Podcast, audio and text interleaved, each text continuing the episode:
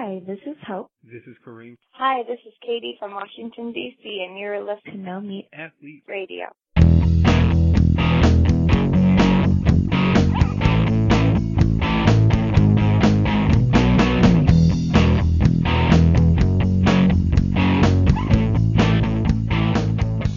Hey everyone, welcome to episode 41 of No Meat Athlete Radio. This is Matt Fraser, joined as, not quite always, but often by my co-host Doug Hay of Rock Creek Runner. Doug, how are you doing today? I'm doing fantastic, Matt. How are you? I'm doing well. It's been a while since we recorded a podcast. I know, this is going to be fun. Yeah.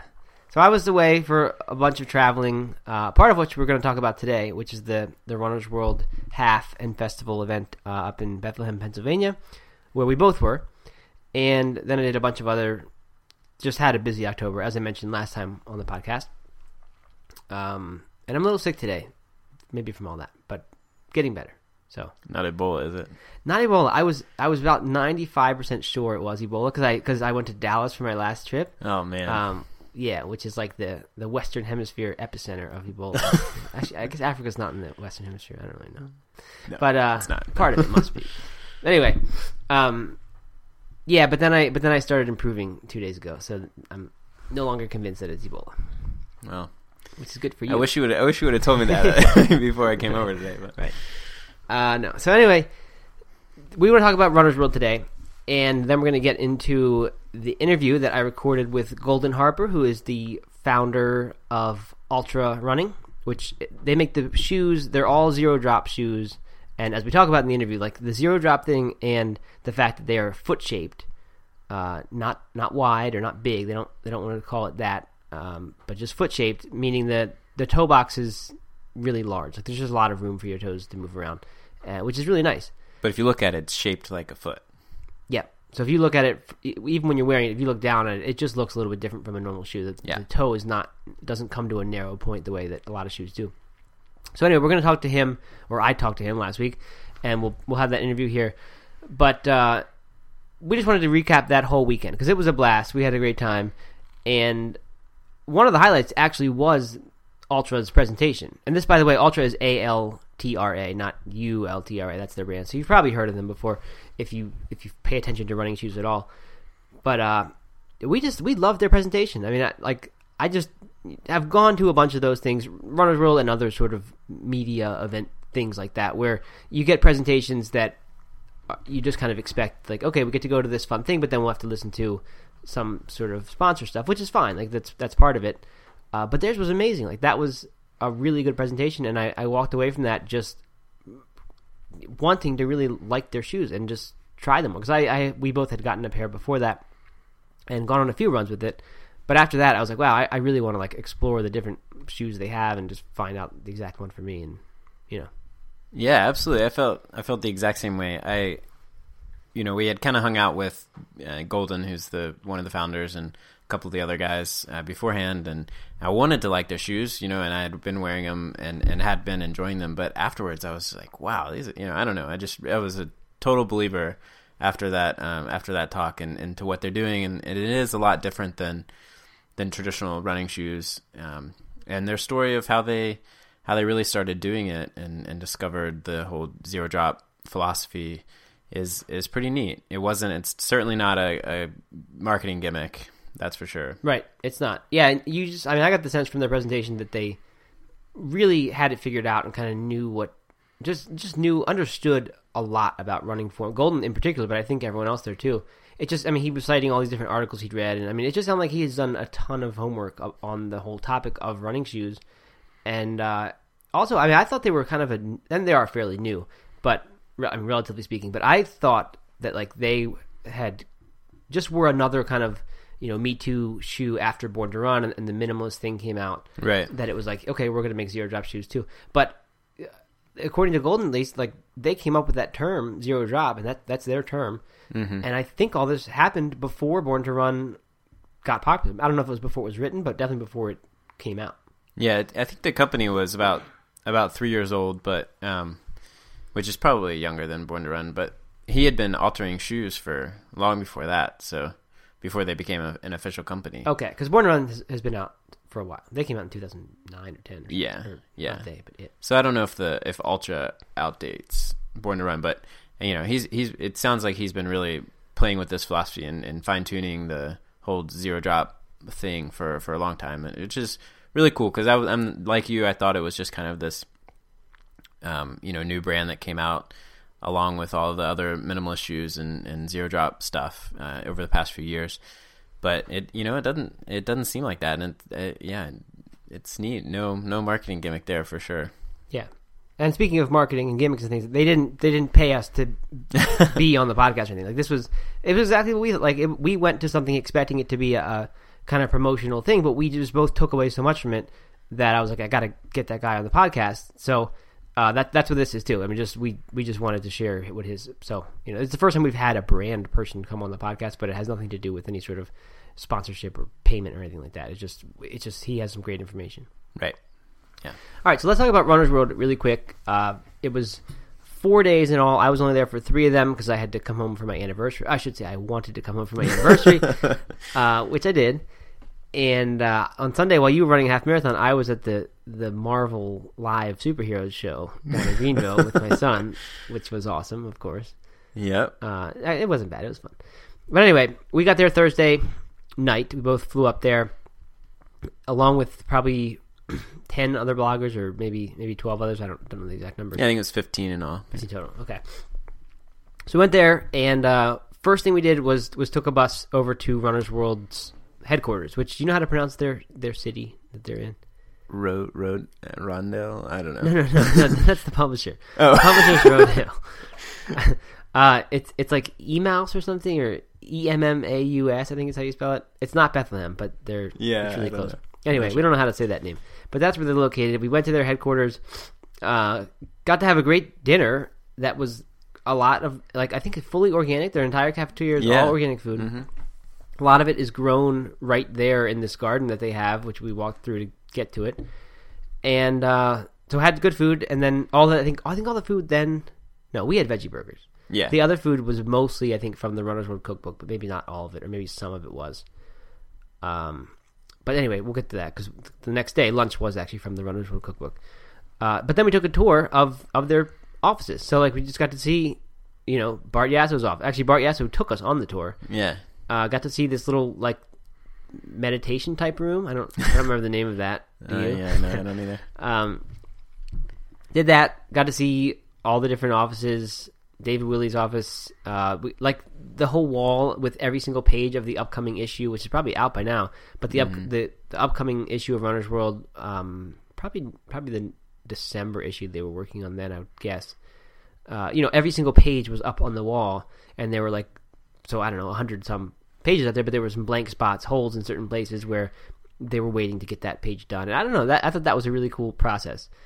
It kind of looked a lot like the Nomad Athlete headquarters does, right? Where we have 100 blog posts up on the wall, and we're just deciding which one's going to be next. Exactly, shifting them around, yeah. Right. No. We're not at all disorganized here. This is a totally organized operation. No, that was neat, though. It was neat to kind of see how a magazine like that comes together, and all these different articles. You can, you could just see all the moving pieces that have to come together for that. And I think that it was just a few days out from having to send it to the printer, and there were still some things they were tweaking, and I don't know. That part was neat. And I also didn't realize, I guess I maybe knew it, but didn't think about it, how Runner's World is in the same family as Men's Health and several other magazines. Right.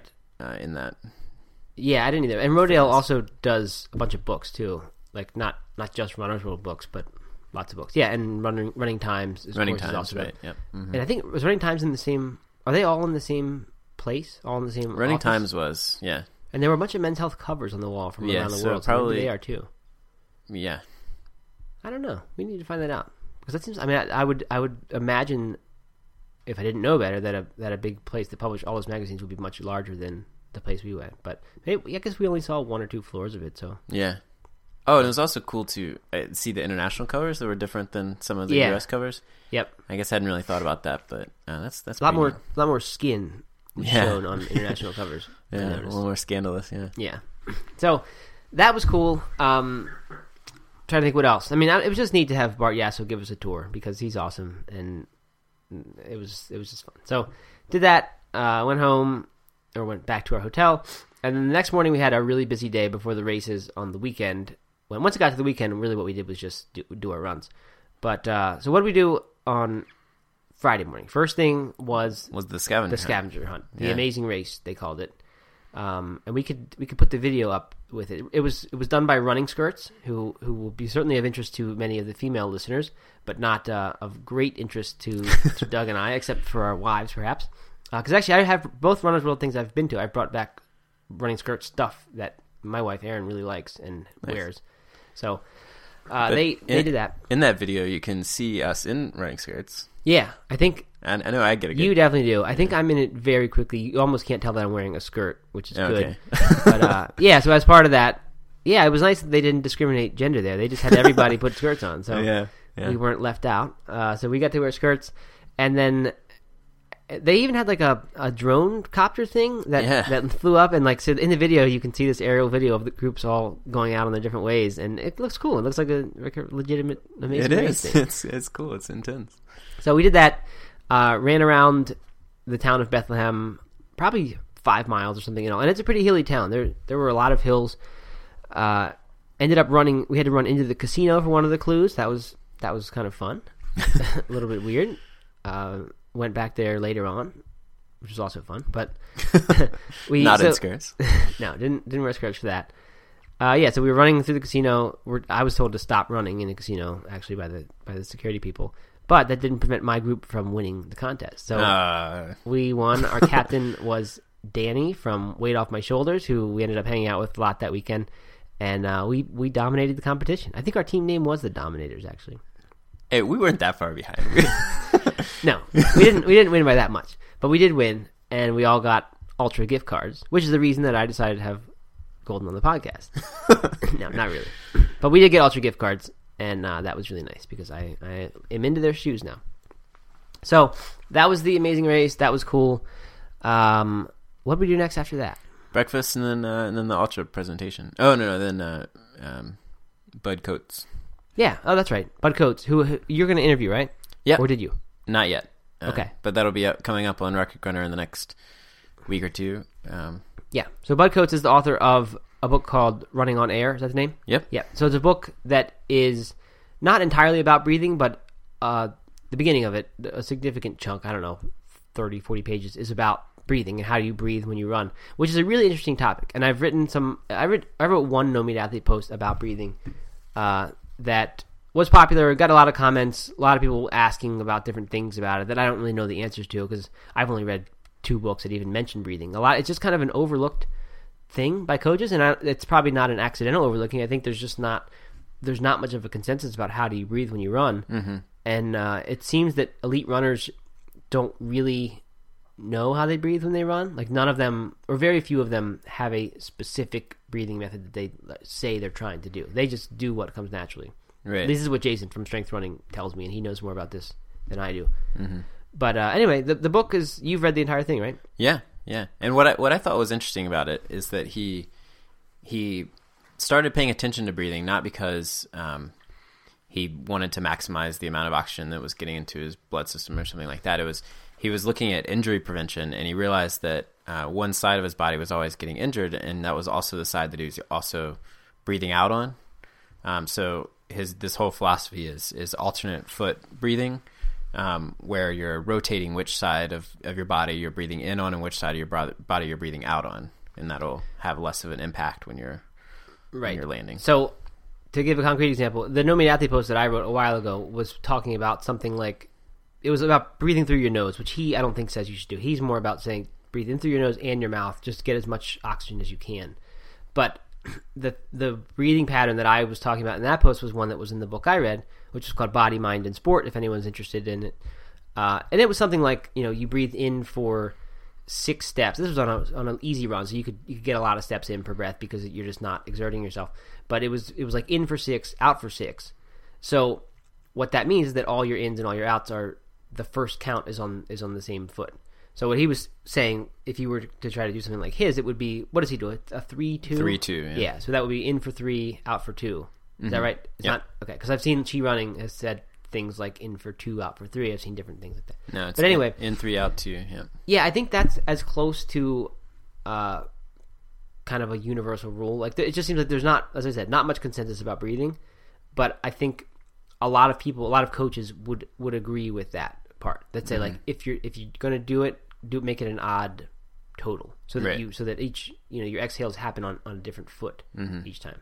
So and I hope that makes sense. And he does have a chapter on restrictive breathing and used to breathing through your nose, but like as a training type of tool? A training tool, okay. Yeah.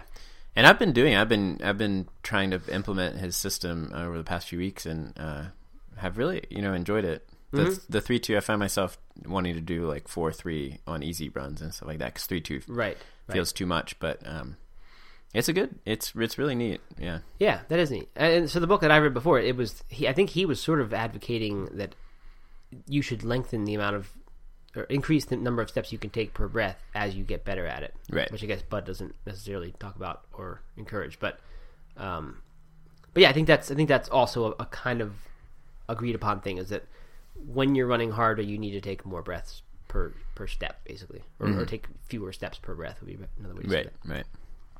Okay, so anyway, that's Bud Coates. Running on Air is the book. Check out Doug's podcast, or not his podcast, his website for an interview with Bud when it comes up, which is going to be soon, you think, right? A couple weeks? Yeah, it'll probably go up towards the end of next week. So cool. Once that's up, we'll put it in the link of this, but this will probably go up before then. Yeah.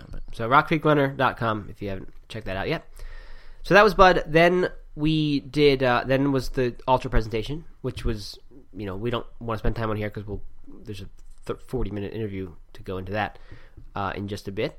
And after Ultra, then we talked or heard from the people at iFit, right? Yeah.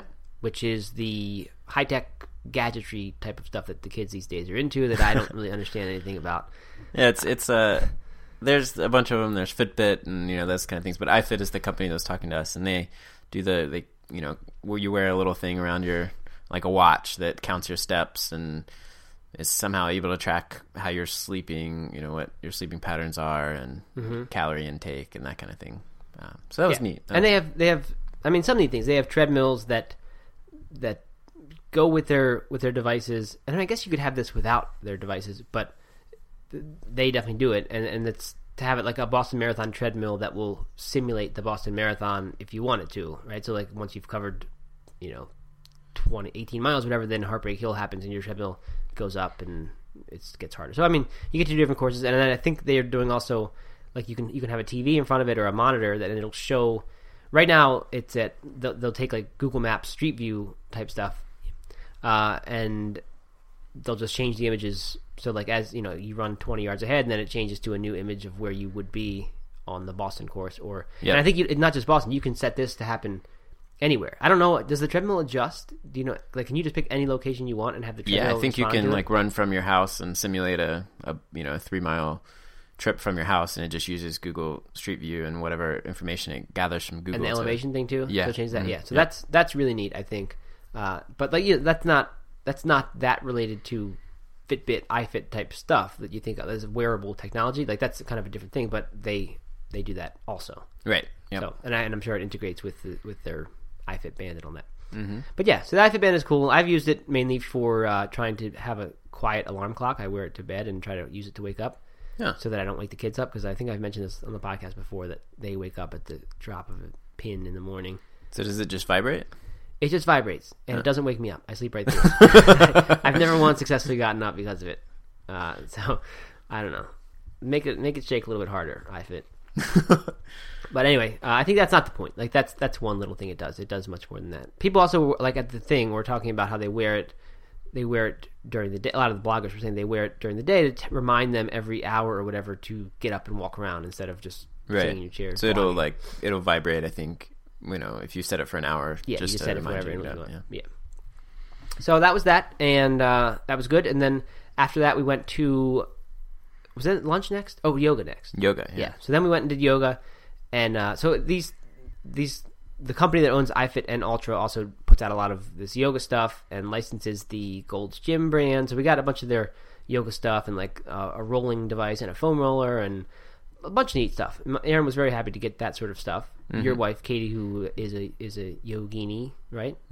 Probably already had a lot of that stuff.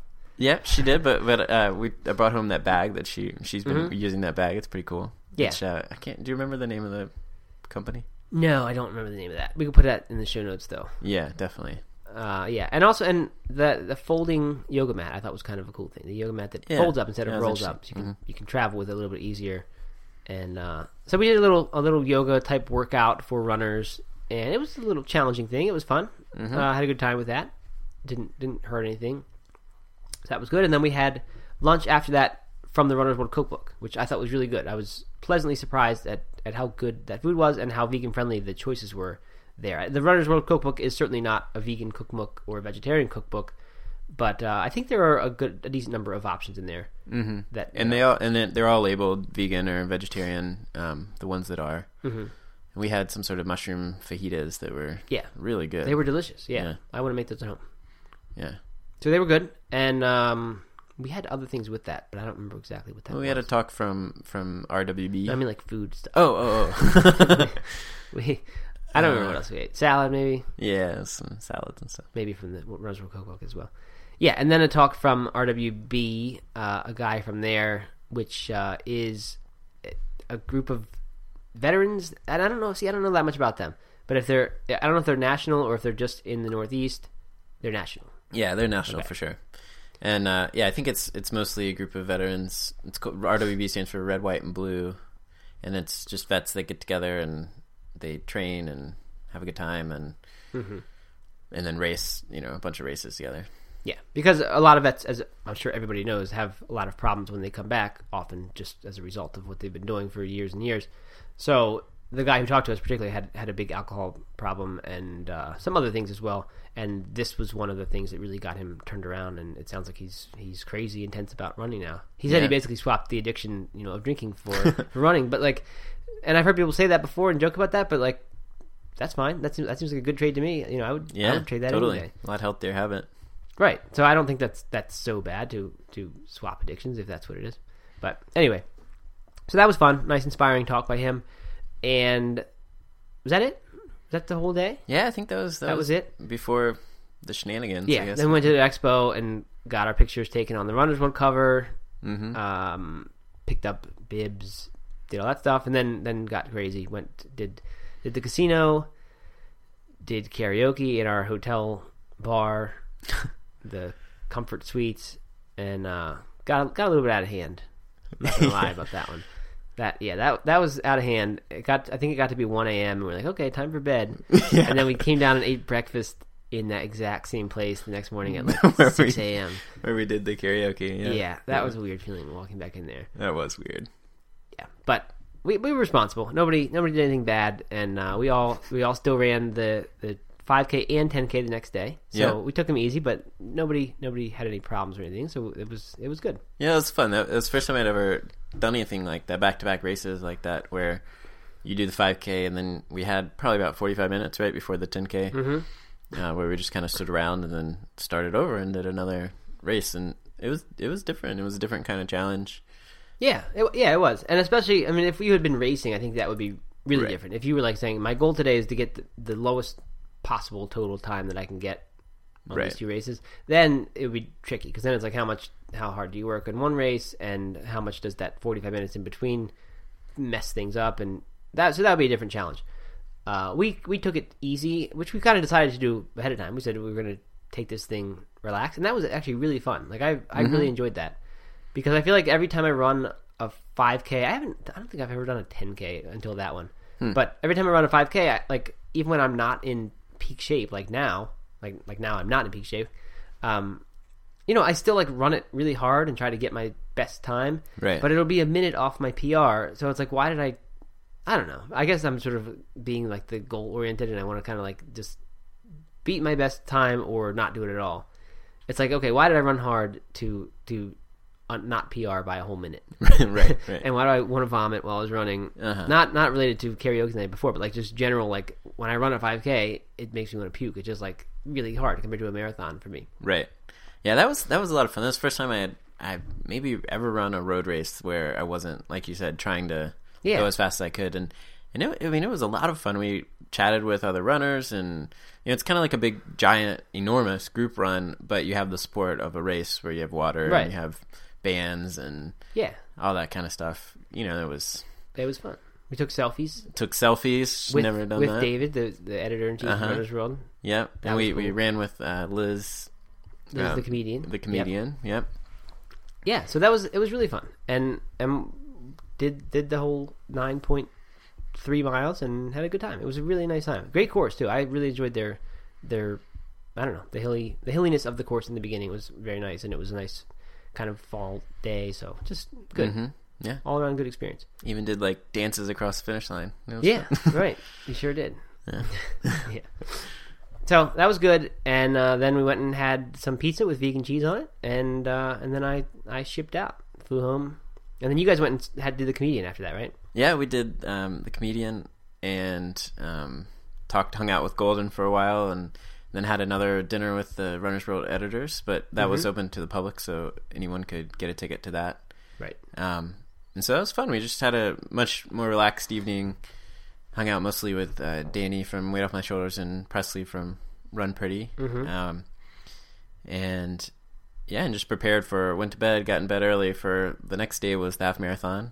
And the same group that you and I ran with on Saturday, ran together on Sunday. So we did the half marathon, and it had the same philosophy about, you know, just having a good time and taking it easy during the race. It was funny when we were looking at the splits afterwards.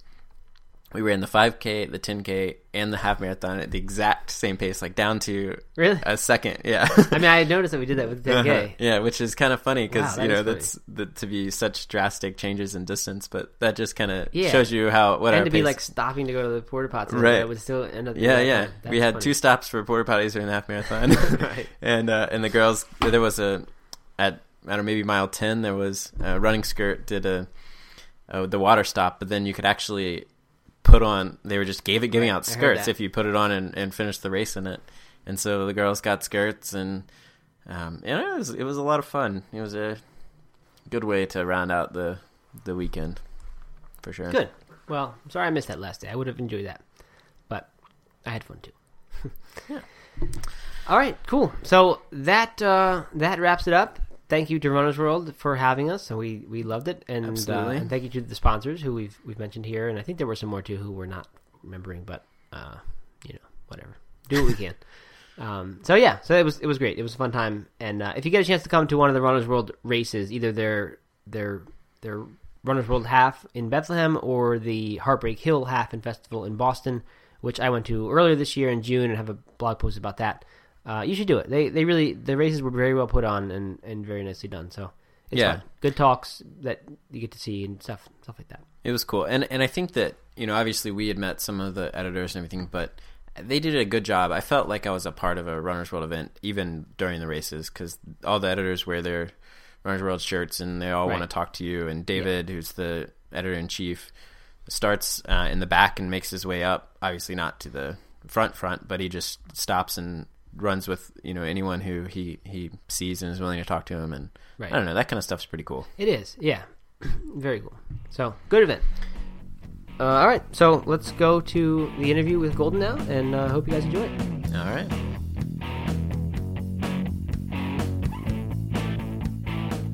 Hey everyone, it's Matt. I'm here with Golden Harper, founder of Altra Running Shoes. Golden, how are you doing?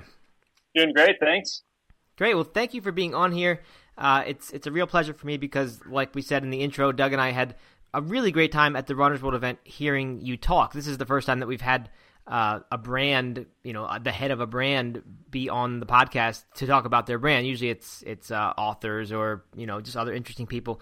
So I think to some people this will come off like it's an ad, but it's absolutely not. I mean, we're blown away by your talk at Runner's World. Neither of us had really worn Ultras that much. We had tried them out a little bit, but we both said the same thing coming away from your presentation about the shoes, which was that now we really wanted to love Altra shoes. And it had been like, you know, because as you've said, and I'm sure you'll explain it when we talk here, the toe box is a little bit bigger because it has the foot shape, and it doesn't feel like a traditional shoe. I mean, it's not as snug around the toes and everything like that. So, you know, it just feels different. And at first it was like, okay, this is different.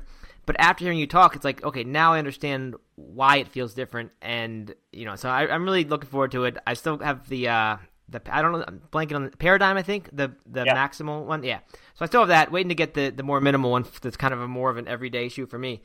But anyway, I wanted to just dig in with the company and also talk a lot about running form, why runners get injured, because it's very clear, or was very clear from your talk, that you had done a ton of research about this sort of thing and just know so much information. So hopefully we can just give people a lot of really useful stuff about that. So awesome. To get us started, I think a lot of people who have read Born to Run, which is a lot of people, know that runners get injured. I think, I don't know, 70% might be the figure that was quoted there. Why is that so much? I mean, from your perspective, down to, you know, one or two or three reasons, why do so many runners get injured? Well, I think the first reason is that this is the only sport that we don't teach people how to actually do the sport before we tell them to go do it. So, you know, there's a joke about throwing people in the deep end of the swimming pool and hoping they learn how to swim kind of thing. But that's basically what we do with running. And if you look at any other sport, the majority of time is spent on technique, with a smaller percentage of time spent on actual physical conditioning and training. And running is really the only sport where we spend virtually no time on technique, even people with coaches. No time on technique. Those of you who ran cross country in high school or college can probably think back. And if you were one of the few that had your coach actually, you know, teach you about arm positioning or leg angles or landing angles or posture or cadence or vertical oscillation or any of these things, you would be extremely rare. So even at the levels where we're coaching people, we're still not giving technique. So to me, that's number one. Number two, we know from the research, repetitive motion. This is why treadmills, even though they're soft, or tracks, even though they're soft, don't provide less injury than the road, for example. So non-variable surfaces. Joint torque, we know, is probably more of a contributor to injury as well than even impact. And so to me, there, you know, there's a few reasons. We basically run in straight lines on flat surfaces without knowing how to minimize the risks. And that, and then the biggest one I can't prevent, runners are just going to overtrain.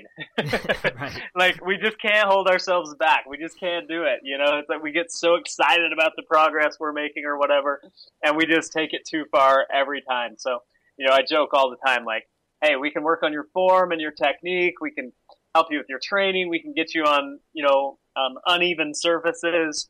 But when it comes to getting you to not overtrain, I don't know. Can't do it.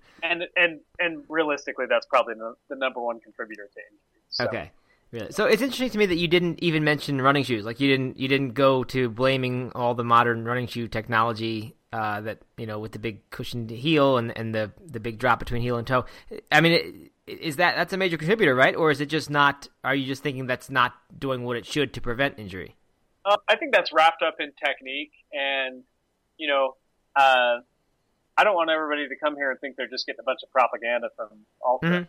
Mm-hmm. Sure. But for sure, I mean, the reason the company was started because of the video analysis we did on when high-speed video first came available and let us see things in slow motion really clearly.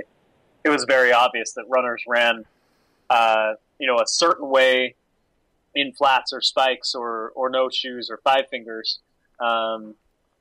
And then as soon as we put on traditional running shoes on their feet, everything went out the window, looked definitely different, landing farther in front of their body, worse landing angles, worse posture, more impact, more joint torque, all that stuff. So when we looked at all that stuff, it was like, dang, you know, we got to do something. Right. Okay, so I do want to go back there and talk more about the minimalist thing and why we've kind of seen – the sort of backlash and all the reports of people who got injured with minimalist shoes when they were supposed to save everybody. But first, while you're on the topic of just how the company got started, the story's great with the toaster and all this and the way you tinkered with shoes when you were younger. So can you just tell us, like, the short version of that and just you know, it sounds like you started the company deliberately once you saw all those things, but the beginning of it, it sounds like it was almost accidental, just kind of messing with shoes, and then people started wanting them. So can you give us a little bit of taste of that? Yeah, the short version. Okay.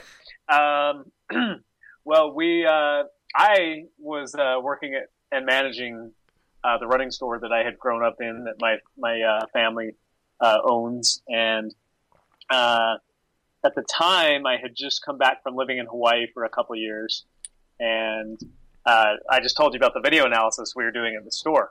And so really the whole thing, I never meant to start a shoe company. I just meant to help my customers at the store.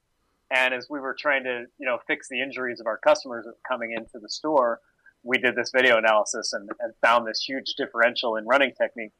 And running technique was huge to my dad, as he's bone on bone and literally has to run with great technique or Kenyan or African running technique to be able to run at all. And so when we saw the video showing that the shoes we were selling people were making people run with worse technique than they otherwise were and causing more, you know, joint impact and joint torque and whatnot, we were, you know, alarmed, I guess. And we thought, you know, we need to figure something out here. And so I had the theory that, well, you know, as we watched the video, the difference is when the foot swings out in front of the body, the heel drops. And then as the foot swings underneath the body, the heel catches the ground earlier than it otherwise would. And so, you know, I had the theory that the weight in the heel was causing the heel to drop when the foot swung out in front of the body. And then the excessive height of the heel was causing it to catch early, since it was already in that, you know, heel down state, basically. Mm-hmm. And, you know, so I went home and popped a pair of shoes in the toaster oven. And I know, everybody laughs. It was like normal at my house, though. Like, I was, you know, it's like I did this and went upstairs, you know, hey, I just popped these shoes in the oven and did this. And, you know, my family's like, yeah, okay, cool. You know, it wasn't like, okay, you weirdo. Right. And the reason, just to clarify, because I had to ask you this when we were there, is you said that kind of softens up the glue so that then you can take the sole off. Is that right? Right. And that particular shoe, I took it a little too far, and I melted, like, the laces and some of the TPU in the upper, and it was one ugly beast. But the point is, I got the midsole out with the raised heel, took the outsole off, put in two flat pieces of cushy Spenco foam, and put it back together, and then, you know, made sure it was weight balanced. So, you know, take the shoe 50-50, make sure that the front of the shoe weighs the same as the back of the shoe. And then went and ran, and then checked out the video. And I was blown away, both running in the shoe, because for the first time I didn't have to fight my shoe when I was wearing a regular, you know, cushion training shoe. And, you know, then looking at the video, precisely what we expect, or what I had expected to happen. As the foot swung out in front of the body, it stayed more parallel to the ground. And then without the excessive heel height, the foot was able to swing more underneath the body and let the body land in a position to let that big 3-foot spring from your hip down to your foot bend and absorb impact. So the landing was more bent knee. The landing was closer to the body instead of more out in front of the body. And we know all that stuff reduces, you know, initial impact about 3 times, which is a huge number, and joint torque anywhere between 33 and 45%, which is also a huge number with that. So that was really kind of how the first Ultra prototype was created, I guess. Okay, and then people started actually wanting those shoes, right, at your store? Yeah, that was kind of an accident too.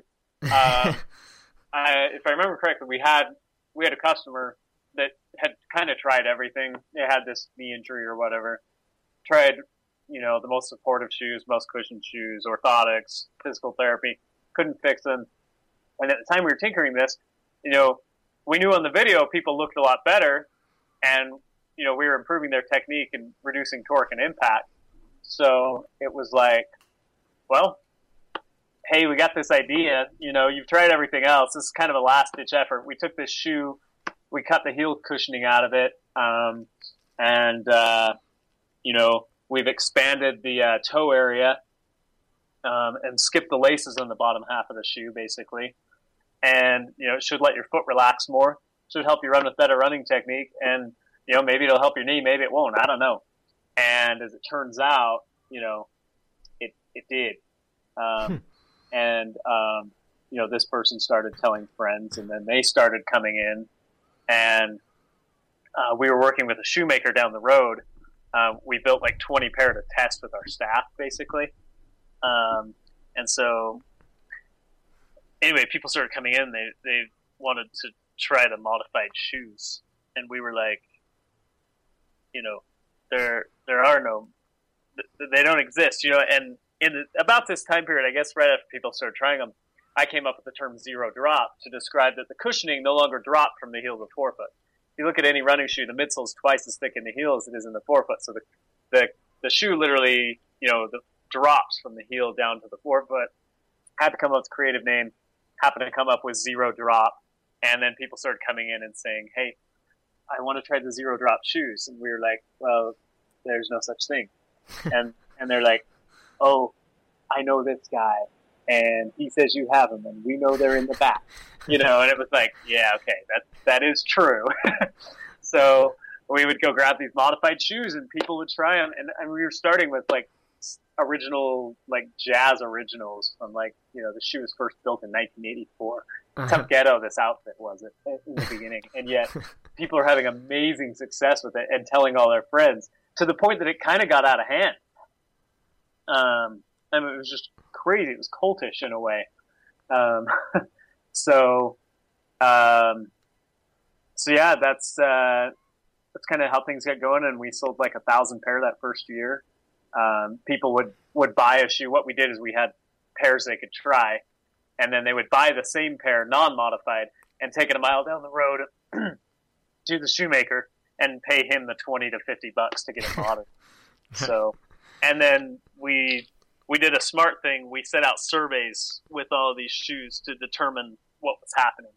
And so we got just tons of surveys back, you know, showing like, yeah, you know, it helped this, it helped that, it changed this, it changed that, you know, it didn't change this, it didn't change that. So we really had a wealth of data, because at the end of the day, we were really just trying to help our customers. And the last thing you want to do as a running store is hurt your customers, because then they aren't going to come back. Right. And so that data was really important to us to know, you know, what effects the shoes were having and if they were actually helping the customers. So, and as fate had it, you know, they were superb. So. Gotcha. And we should explain, Altra is spelled A-L-T-R-A, since this is a podcast and people are mostly listening to it. Yes. And that harks back to altering shoes or an alternative, or what is it? Yeah. I always say it's, so the initial name we had was Altera, which due to trademark issues we couldn't use. And Altera means to mend or fix something that is broken in Latin, I believe. And that was literally what we were doing at the store. We were altering these shoes to basically fix people and their injuries, you know. And so that was kind of where it came from. And then we had to change the name, and you know, we run ultras and ultra distances, and we were altering shoes. So alter plus ultra equals Altra, basically. Oh, yeah. And then on top of that, you know, we definitely look at this as, you know, an alternative to what your kind of traditional shoe has always been. So.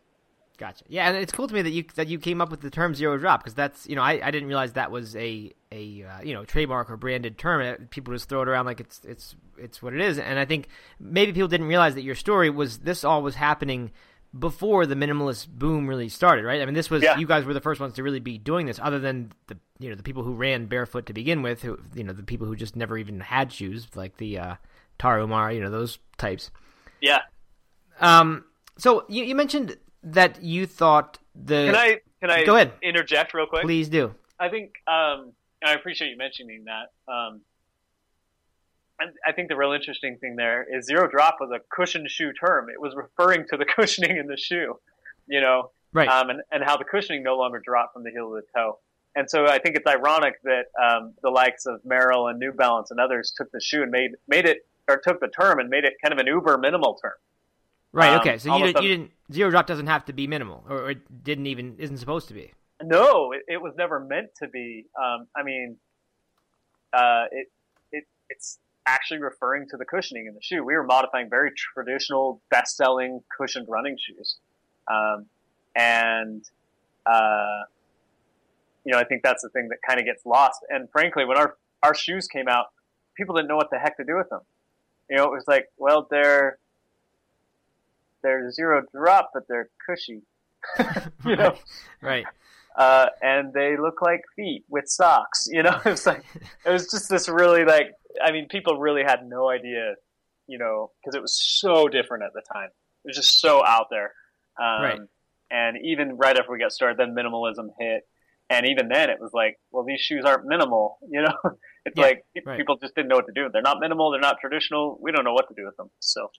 Yeah. So, okay. So let's talk about cushioning, because that's obviously what you guys do is, you have some more minimal versions of your shoes and you have more maximal versions. But what do you think about cushioning? Is cushioning a bad thing? Is it better if as a runner, you can do it without cushioning and you can do the minimalist thing? Or do you think that serves a vital purpose in just someone looking, say, to run their fastest marathon or run an ultra? What is the role of cushioning? From an injury standpoint, if we were all running around on the African savannah, then, no cushioning would be great. And ideally, I think, we'd all be running around on the African savannah with no cushioning, and we'd be fine. And that would be an ideal state for less injuries. When it comes to speed, we know scientifically a little bit of cushioning, not a lot, mind you, a very lightweight shoe with a little bit of cushioning is absolutely faster than barefoot. So from a speed perspective, there can be an argument made for cushioning. And then you talk about running a marathon or an ultra, and this is where it gets really interesting is, it really depends on what your issues are, because, the research shows that when you wear a softer shoe or a more cushioned shoe, you actually impact the ground harder. Mm-hmm. And your joints, the higher your heel is elevated, the more torque your joints take. And you impact harder because your body just senses that there's cushioning and says, okay, it's okay to land hard. Is that all it is? Yeah, pretty much. It's like, I think McDougall references this in his book, but the gymnasts in the Olympics, a couple Olympics ago, they put softer mats in thinking it would help the gymnasts.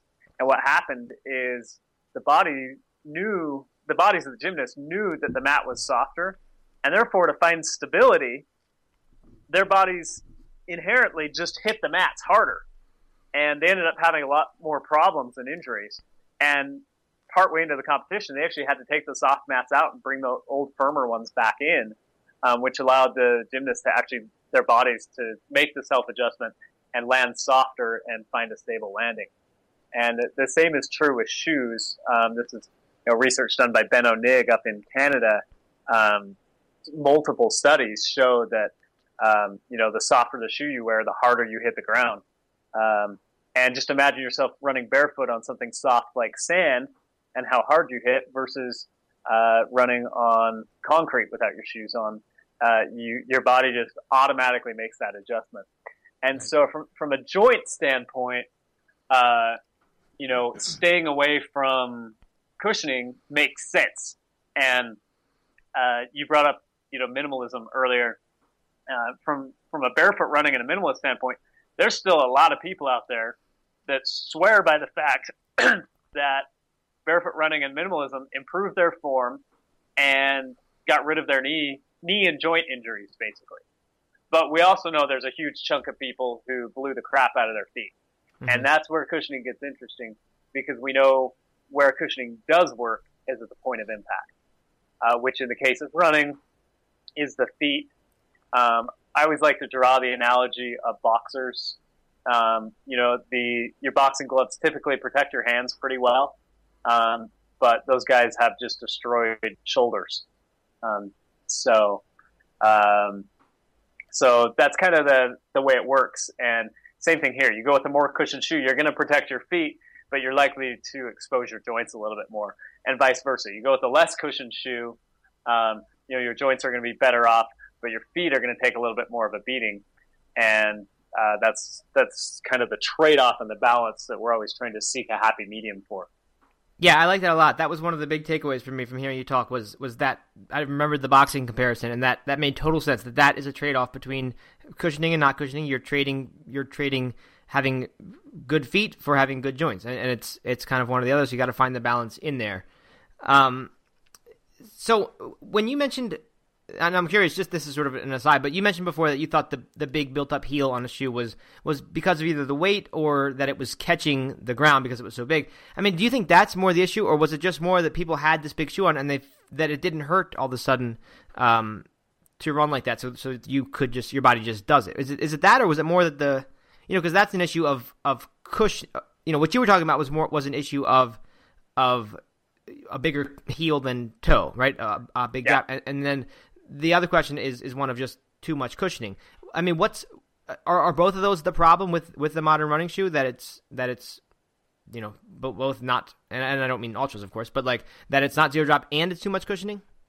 Yeah, I think so for sure. The interesting thing is, you know, we take a shoe with a 15 millimeter drop that has no cushioning in the forefoot, so you only have heel cushioning, mm-hmm. and we still see the same thing happen. Okay.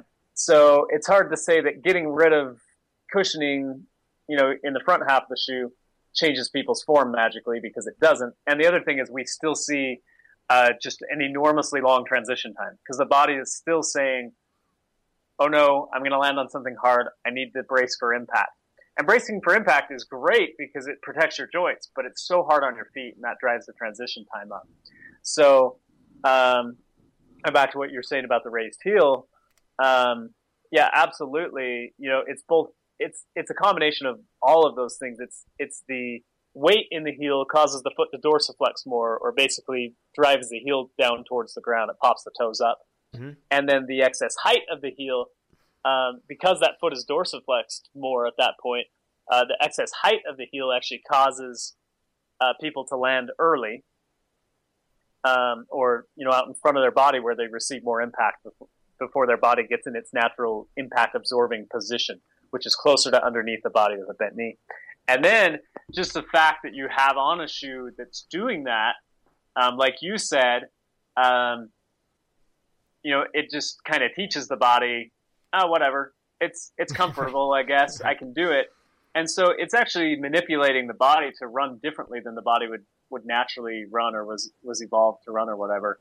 And I love McDougall's comparison here. He says, it's basically like putting an oven mitt over an egg before you smash it with a hammer.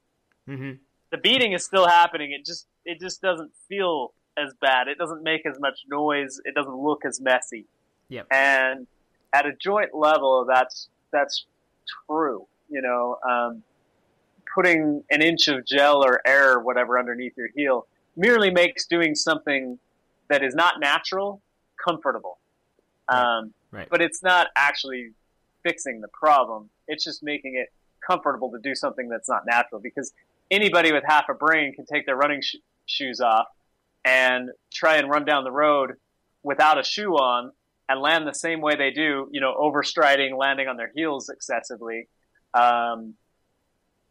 without a shoe, and it's an extremely painful experience. It doesn't last more than a few steps. People self-modify right away. And, you know, I don't want people to mistake me. I don't have anything wrong with a light heel strike. It's just the more excessive, typical overstriding checkmark heel strike that we see from, you know, a lot of runners. Right. Okay. And you guys make a fairly maximal shoe, the Paradigm, is that right? Yes, that one in the Olympus, which is even a little more max than the Paradigm. So. Okay, so and I mean, are you just making that for the person who has foot problems? And obviously, you guys are already addressing foot stuff with the foot shaped shoe, which has a much bigger toe box than a typical shoe. I mean, like, do you think the Hoka, the big, you know, huge shoe, is that a good thing to be wearing for 50 miles and 100 miles, or are people asking for problems down the road at the, you know, in exchange for not having their feet hurt as bad during an ultra? There's a little of both there for sure. And we we actually warn people on the website, you know, if you look at the product description for the Olympus, there's a statement there that is, you know, running in a shoe with a lot of cushioning makes it so your foot doesn't have to work as much. And therefore your foot will get weak over time, and that will expose you to more problems down the road. So we recommend trading off with, even when you're, you know, wearing a maximal shoe, we recommend trading off with a less cushioned shoe to help keep your feet strong and whatnot. So, and that's the main thing we saw. I mean, out here in the Rockies, maximal shoes were popular here years before they started to get popular anywhere else. And I had friends wearing them kind of from the beginning. And the thing we saw is a lot of these guys went to them and wore nothing but, you know, maximal shoes for a year or two. And after, you know, a long period of time, we started seeing, like, ankles just snapping left and right and people breaking bones in their feet because the muscles in the foot weren't strong enough to, you know, hold everything together, basically. And then to top it off, these guys are going out on, you know, 50 to 100-mile runs. And so, yeah, you know, at the end of the day, the more you put under your foot, the more you're casting the foot, the weaker your foot gets. It's kind of like wearing a cast on a broken arm to a degree. Mm-hmm. And that can cause problems. So we definitely recommend offsetting, you know, anything like that with wearing, you know, less cushioned shoes and or doing a little bit of barefoot running on the grass. You know, that can go a long way, or some single leg, you know, balancing exercises, all that kind of stuff. Right. And by the way, on the topic of this is not really exercises, but the you guys have a great little form thing that you based your clinic, you know, the little half-hour clinic that we did at the Runner's World event. Do you know what's the URL of that, just for people who are listening, of the, you know, to get those 4 or 5 form keys? Yeah, it's altrarunbetter.com. Okay. So ALTRA runbetter.com. Yeah, it's a very cool site. I mean, yeah. Good page. It makes it very simple, which I think is the good way to do form. Just a few simple keys, and they're very useful and easy to remember too. Yeah, absolutely. All right, so we've talked about zero drop, which is certainly one of the pillars of the Ultra brand. All your shoes are zero drop, right? Without exception. That is correct. Yep. Okay, and the other thing that makes Ultra to me, in my mind, is the foot shape of it, right? I mean, is that your other big thing, or am I missing part of the brand there? Are those it? Yeah, I mean, those are the two biggies, obviously. And, you know, I consider the foot-shaped toe box paramount. It is the thing that is really the most beneficial. And okay. So why is that? You know, at my running store, we were doing we did form all along, but before we were modifying shoes to zero drop, we were modifying shoes to get more toe room. So we were actually making customers buy a size and a half bigger than they were used to, or maybe not making, but strongly encouraging. Mm-hmm. And then we would actually skip the bottom couple of laces so that the shoe is just really – we were trying to get them as much room as possible because we kind of stumbled on it by accident, but we had customers with like neuromas or metatarsalgia, kind of, you know, any kind of forefoot pain type of stuff, and then also plantar fasciosis. And we kind of stumbled on this. We found that when people got a bigger shoe and we skipped the laces down low and gave them more room, these types of foot injuries tended to melt away or get significantly better. And so this was kind of the first shoe modification that happened in my life, really, that was a big one, that was kind of permanent, that we had years of testing on, was, you know, give people's feet room to be feet. And you know, you're going to see a big change. Gotcha. So, and I mean, for someone who's never done that, it's really different. Your foot really does spread out, and as you mentioned, it takes a little while. Like at first, and I noticed this exact thing during the 5K and 10K at the Runner's World event. That at first I was just kind of like my toes were clenched up and kind of gripping like they do in a regular shoe, just pushed together because you're so used to that. But when I actually thought about it, I was like, okay, they can actually spread out, and it's just a totally different feel, you know, to have your toes spreading out to the extent that they can in a shoe. I mean, and you think that's a pretty significant thing in preventing injury? Yeah, I do for sure. Just after watching it for years and years and years, that when we can get people's foot to out, all of a sudden everything relaxes.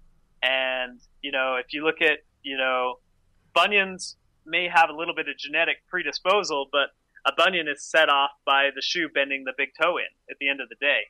You know, that's what that's what accelerates the process and causes the problem and the morph over time and the pain for most people. And then neuromas are just pinched nerves, basically, in between the met heads up in the forefoot. And again, if you can get the foot to spread out and relax, you're basically pulling all the pressure off of those nerves, and you're unpinching them, basically. Plantar fasciosis, really similar. When the arch stays tight and the big toe is bent in, it cuts blood flow off. That lack of blood flow is what causes the death of the tissue or the dying of the tissue there. And, hence why we now call this plantar fasciosis and not plantar fasciitis like we used to. Right. The community used to think that it was inflammation related, and it's not. There's no inflammation. So all these things, as soon as we can get the foot to relax and spread out, it takes care of a lot of problems, including, a huge one is stability. We know when the big toe can kick out and straighten, it closes all the bone gaps all the way up to the heel, and it makes it so the foot can't collapse inward. And so any problems you might have with, stability issues or your feet collapsing in. I tend not to use the word overpronation, even though that's, probably what people are thinking, simply because it's not a definable term. We don't know how much pronation is too much, nor have we ever made much of a link between pronation and injuries. And the running shoe industry wants you to think that if you pronate, that's going to cause injuries, and therefore you need stability shoes. And it's just simply not true. Go on the internet, look up the science. You're not going to find any scientific studies that link pronation to injuries. And so, but at the same time, having your foot be stable and strong and in its natural position is a great thing. And it does make a difference, especially, with people whose feet, may collapse in heavily because they're weak or whatever. You're going to put the bone structure in the right place. You're setting yourself up to succeed. This is the foundation of your house. Make it as wide and as strong as you possibly can is kind of the calling card at the end of the day. And that's what the foot-shaped toe box is all about. And it's kind of a three-step thing that happens in a foot-shaped toe box that doesn't happen in a traditional shoe. When your foot hits the ground, number one, the foot is able to splay forward and outward, and that helps absorb impact. So, number one, you're hitting the ground and absorbing impact. Two is the foot splays out, and especially as the big toe kicks out and forward, it's able to stabilize the foot. And so you're getting a wider base of support. Think of doing push-ups with your fingers spread apart versus push-ups with your fingers all together. And, it makes a big difference. So same thing with your, how much more stability you're going to get with your feet. So again, number one, foot hits the ground, spreads, disperses impact. Number two, as the foot spreads out, you're going to get a more wide, stable base of support. And then number three, because it's in this more natural, wider, stable position, the foot's actually able to push off the ground more powerfully. So you get that 1, 2, 3, bang, bang, bang that happens in the gait cycle that can make a big difference at the end of the day. In 3 miles, 6 miles, it might be kind of nice. At mile 47, big deal. Right. Real big. Yeah, so. Definitely. And I think it was you that mentioned that in cultures where they only wear open-toed shoes traditionally, like they just don't have a lot of these foot problems that we've made up names for and have, right? Yeah, fascinating data. So yeah, if we look at cultures that don't wear open-toed shoes or don't wear closed-toed shoes, the incidence of foot problems is 3%. That's a 3. In America, where we have the quote-unquote best shoes in the world, our foot problems are so bad that 73% of us, almost 3 out of 4 of us, take time to report our foot pain. So basically, we go to a doctor, or a podiatrist, or somewhere and say, "My feet hurt. I need help." 3%, 73%. You tell me if raised heels and tapered toe boxes are causing a problem for people. Right. Yeah, that is fascinating. All right. So zero drop. Is pillar number – well, maybe that's pillar number 2. Number 1 would be the foot-shaped toe box. And number 3, of course, which I know you had in mind when you founded the company, was that all your running shoes are vegan, right? All of our running shoes are vegan, yes. Awesome, which I'm sure wasn't really part of the company, but it's true. And so I think that's a great thing, especially for this audience. People really do care about that. And I hope you guys keep it that way, because I've seen some other brands that started out that way, and then they seem to go a cheaper route eventually and just put, use animal glue or whatever. But that's important to a lot of people, so I hope you guys will stick with that. Yeah, we started with kind of quite a bit of an eco story as well. So we're cool. Okay. Using, the first factory we went to, I was like so uncomfortable with producing in China, but literally like 99% of running shoes, high-end technical running shoes are produced real close to Hong Kong. And so I went and lived in the factory for a month, and we ended up putting natural tree rubber on the shoes. It was cool watching them just drag these huge rolls of rubber off of trees, just right into the factory. And then we use recycled compounds for our A-bound. Our A-bound's kind of like a bouncy ball. It's basically a recycled bouncy ball layer of that we have in our shoes. And then recycled footbeds as well. The insoles have recycled material. So there's a lot of kind of, green story as well as, the vegan story as well was, kind of part of things from the beginning. We wanted to be as kind of friendly to the earth and things on it as possible. So cool. I did not realize that. That's great to know. All right. So I hope people will check out Altra shoes. They're just, I don't know what it is, but I'm fascinated by the brand. I think it's fantastic. It sounds to me like you just really do have it figured out, and I'm glad to have had you on here. So where should people check out Altra shoes? What's the best place to go? Probably just go to our website, Altra Footwear or altrarunning.com. Either way is good. And okay. Definitely check out the forum tips, the Run Better initiative on altrarunbetter.com.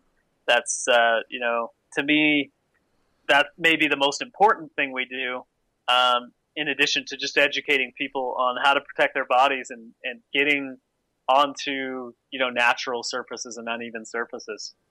Cool. All right. And the last thing, I can't let us go without mentioning this, because I didn't realize it the whole time you were talking when we were at the Runner's World event, but that you are something of an elite runner, or certainly were as a kid until you got this injury, and now you're kind of working your way back.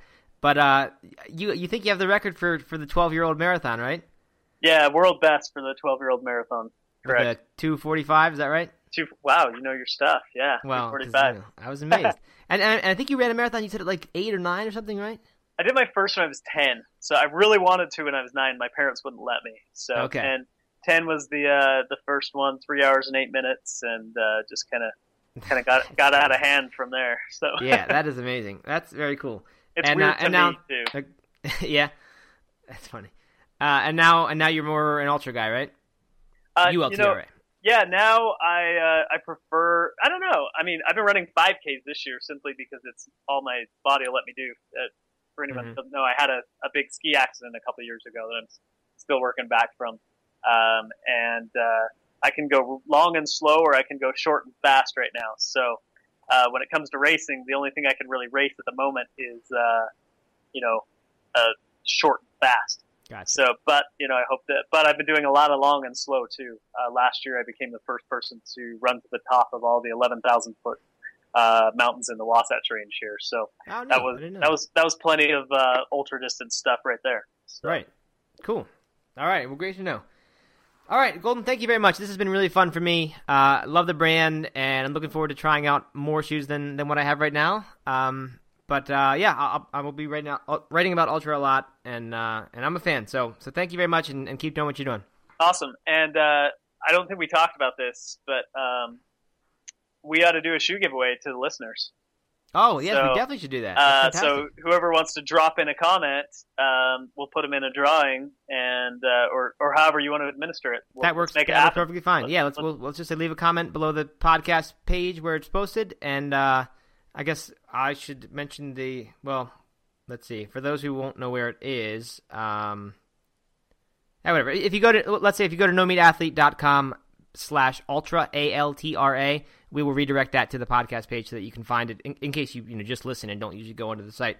Go to nomadathlete.com /ALTRA, Altra, and and enter, and then I guess we'll pick a winner, and they can pick out any shoe they want.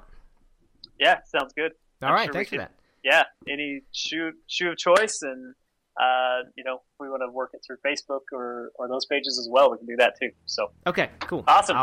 All right, well, thank you very much, Golden. I appreciate that. Hey, thanks for having me on. It's been a pleasure. All right, talk to you soon. All right, thanks. All right, bye.